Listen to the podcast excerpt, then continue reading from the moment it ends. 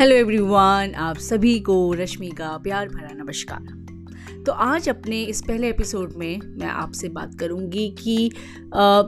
किसी भी आर्ट का या किसी भी कला का या किसी भी संगीत का हमारे जीवन में क्या महत्व है? और क्या अहमियत रखता है? एज अ म्यूज़िक टीचर मैं पिछले पंद्रह बीस सालों से जितना भी मैंने म्यूज़िक को सुना है समझाया और सिखाया है मुझे एक बात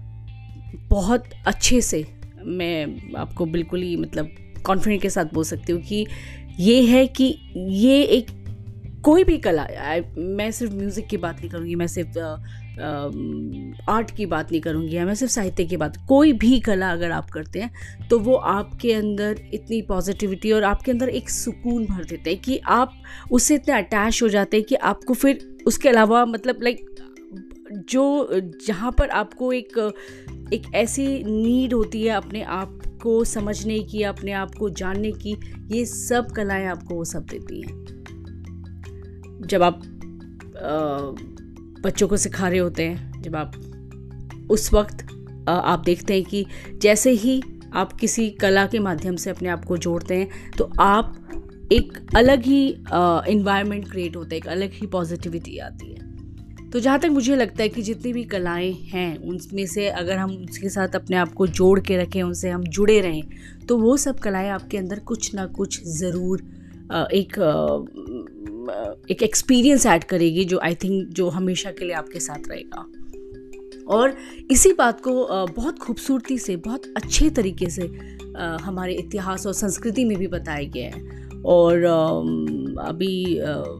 मैंने रिसेंटली पढ़ा था काफ़ी इस बारे में और मैंने अपनी एक स्पीच में भी इस श्लोक का इस्तेमाल किया था जो मैंने अपने बच्चों के लिए तैयार की थी और जो मैं आपके साथ यहाँ पे शेयर कर रही हूँ। वो ये है कि साहित्य संगीत कला विहीन, साक्षात पशु पुच्छ विषाणहीन। तृणम न मान तद भागधेयम परम पशु नामा यानी इसमें क्लियरली जब आप इसे रीड करेंगे आपको समझ में आ जाएगा कि इसकी जो पहली लाइन है, वो सीधा ये बताती है कि अगर किसी भी इंसान या कोई भी इंसान है कोई भी मनुष्य है कोई भी कोई भी व्यक्ति इन कलाओं को या इन कलाओं को आ, का आनंद नहीं ले सकता है इन कलाओं को सुनना पसंद नहीं करता है वह इंसान एक पशु के समान है। और ऐसा पशु जिसके ना ही सींग होती है और ना ही पूछ होती है। तो इस बात से हम इस बात को बहुत अच्छे से अंदाज़ा लगा सकते हैं कि अगर हमारे अंदर किसी भी आर्ट को किसी भी कला को सुनने और समझने की क्षमता अगर नहीं है अगर हम उसे नहीं समझते हैं तो हम एक ऐसे पशु के समान हैं जो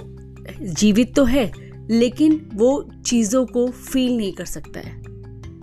राइट तो आ, मुझे ऐसा लगता है इसीलिए हमें अपनी ज़िंदगी में और अपने आसपास लोगों के साथ किसी न किसी कला के साथ जुड़े रहना चाहिए। और आई थिंक आज के इन्वायरमेंट में, आज के दौर में भी अगर आप देखेंगे कि चारों तरफ़ कितना कुछ चल रहा है तो अगर हम अपने आप को किसी कला के साथ जोड़े रखेंगे तो मुझे लगता है कि हम सबसे खुश रहेंगे। तो आज के लिए इतना काफ़ी है। सो नेक्स्ट वीडियो में ओ सॉरी नेक्स्ट ऑडियो में नेक्स्ट पॉडकास्ट में मैं आपसे बात करूँगी कि और किस तरीके से और क्या क्या चीज़ें हैं जो हमारी लाइफ में खुशियाँ और पॉजिटिविटी भरती है? एंड उसके साथ साथ मैं अपना एक एक्सपीरियंस भी आपके साथ शेयर करने वाली हूँ। तो जुड़े रहिए और मेरे पॉडकास्ट को सुनते रहिए। धन्यवाद।